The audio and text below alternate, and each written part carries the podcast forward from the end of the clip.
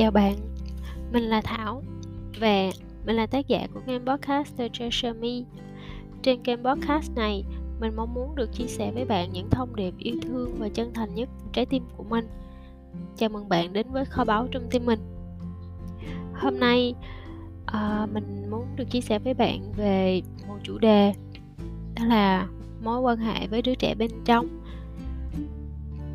Trong quyển sách có tiêu đề là ba định luật về kết quả của tác giả Steve Chapman và Dave Logan. Thì định luật 1 có nói rằng cách thức mọi người hành động tương quan đến cách thức mà các tình huống hiện ra cho họ. Thì định luật này nó đi sâu vào việc trả lời cho cái câu hỏi là tại sao chúng ta đang làm cái việc mà chúng ta làm. Có một cái sự thật là không có việc gì trên đời này nó diễn ra một cách ngẫu nhiên hay là tình cờ cả. Bao gồm cả những phản ứng, hành vi hay cách hành xử của chúng ta, vân vân. Vì vậy, khi mà chúng ta chưa thực hiện, chưa thực sự hiểu được một cách sâu sắc nhất những cái ý nghĩa hoặc là những xuất phát điểm của các hành động, thì thông thường chúng ta sẽ có cái xu hướng là áp đặt những cái phán xét. Chúng ta định danh, đánh giá dán nhãn hay là có hàng ngàn những cái câu hỏi khi ai đó làm cái việc mà họ đang làm. Và khi cái việc đó nó không tương thích với nhân sinh quan của mình. Tại sao mình lại nói điều này? Đó là vì chúng ta thường xuyên bỏ lỡ những cái bối cảnh. Bối cảnh ở trong tiếng anh thì được gọi là context. Và có một số cụm từ mà mọi người hay dùng để nhấn mạnh về bối cảnh như là context over content hoặc là context matters. Thì cái cụm từ này có ý nghĩa là bối cảnh quan trọng hơn nội dung. Và để đi sâu hơn nữa thì bối cảnh là gì? Có rất là nhiều định nghĩa về bối cảnh. Trong khuôn khổ podcast này thì thảo sẽ chỉ chia sẻ về một cái định nghĩa gần sát với cái nội dung bài podcast hôm nay.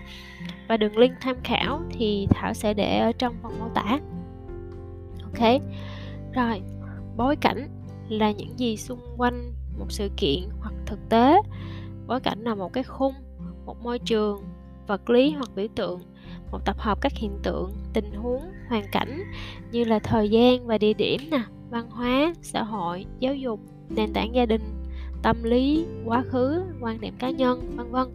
Và trên thực tế, hành động của một người có tương quan chặt chẽ đến cách mà thế giới hiện ra cho họ, chứ không phải là việc thế giới đó nó thật sự như thế nào thì khi mà chúng ta nói về bối cảnh á, thì chúng ta sẽ có thể đào sâu hơn và hiểu hơn về tất cả những cái cuộc hội thoại hàng ngày mà chúng ta đang có và những việc mà chúng ta đang làm với một cái tâm thế khác.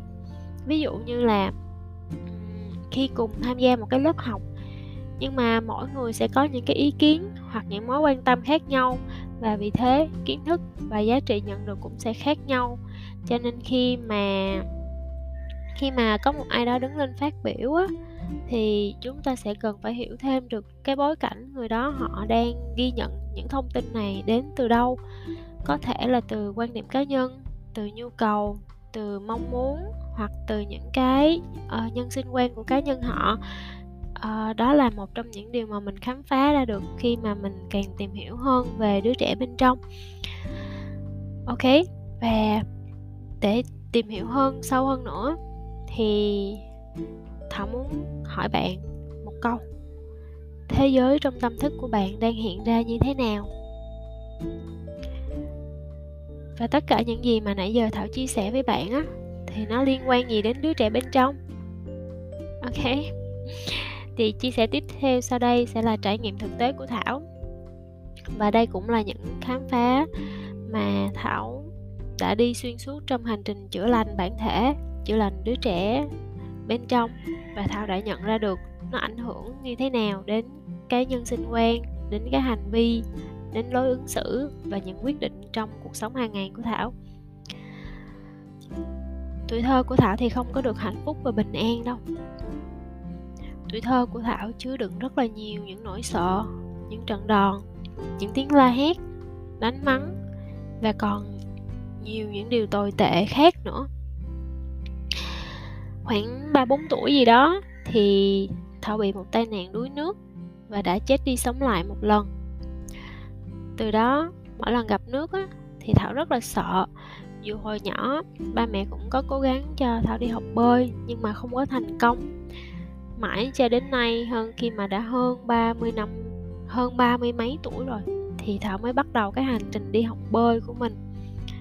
Và thật sự là vẫn còn rất sợ nước, bạn có tin không? Khi mà xuống nước là bắt đầu hoảng loạn.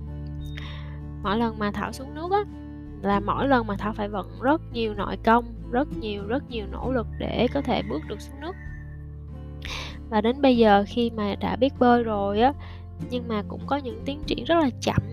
Người ta có thể là học trong vòng vài buổi là người ta biết bơi rồi còn thảo phải học tới tận 2 tháng mới biết bơi.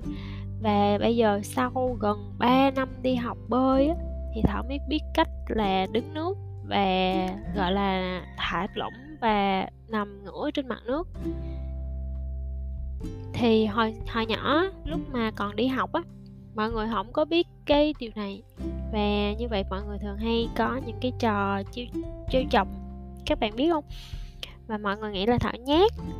À, và cũng có một số trường hợp là mọi người cũng bày trò ném mình xuống hồ bơi hoặc ném mình xuống nước như là một cái kiểu chơi cho vui hoặc là một cái tiết mục gì đấy.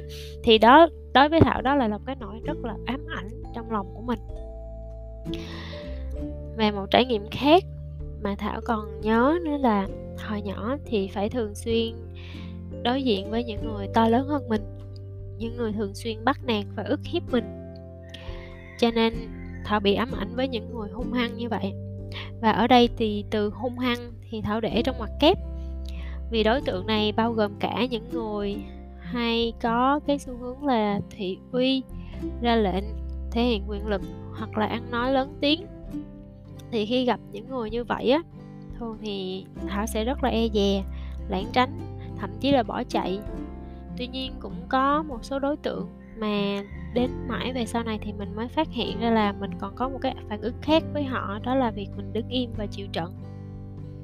Ok thì ờ, thì có một cái khoảng thời gian mà mình thật sự mình không hiểu tại sao mình lại có những cái hành động này những cái hành vi này những cái nỗi ám ảnh này.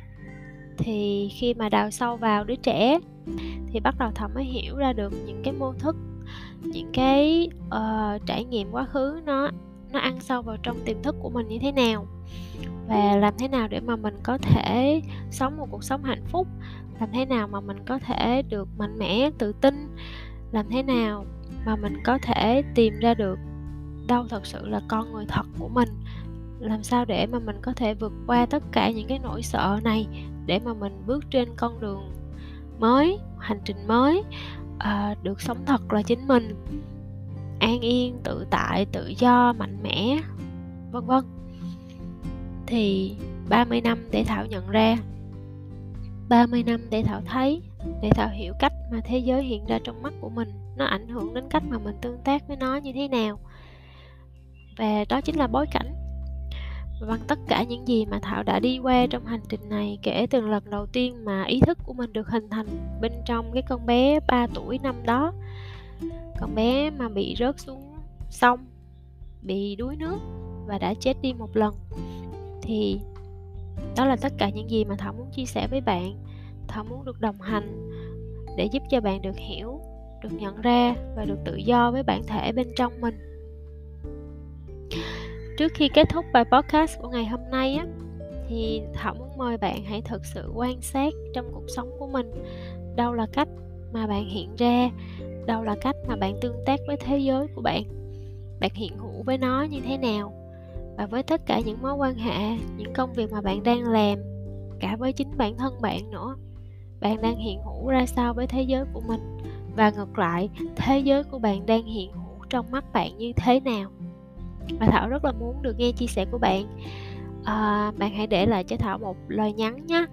À, email của thảo là coach thảo a gmail.com và mình cũng sẽ để email này bên trong phần mô tả để bạn có thể uh, gửi cho mình một email hoặc một tin nhắn. Cảm ơn bạn đã lắng nghe. Hẹn gặp bạn ở tập podcast tiếp theo.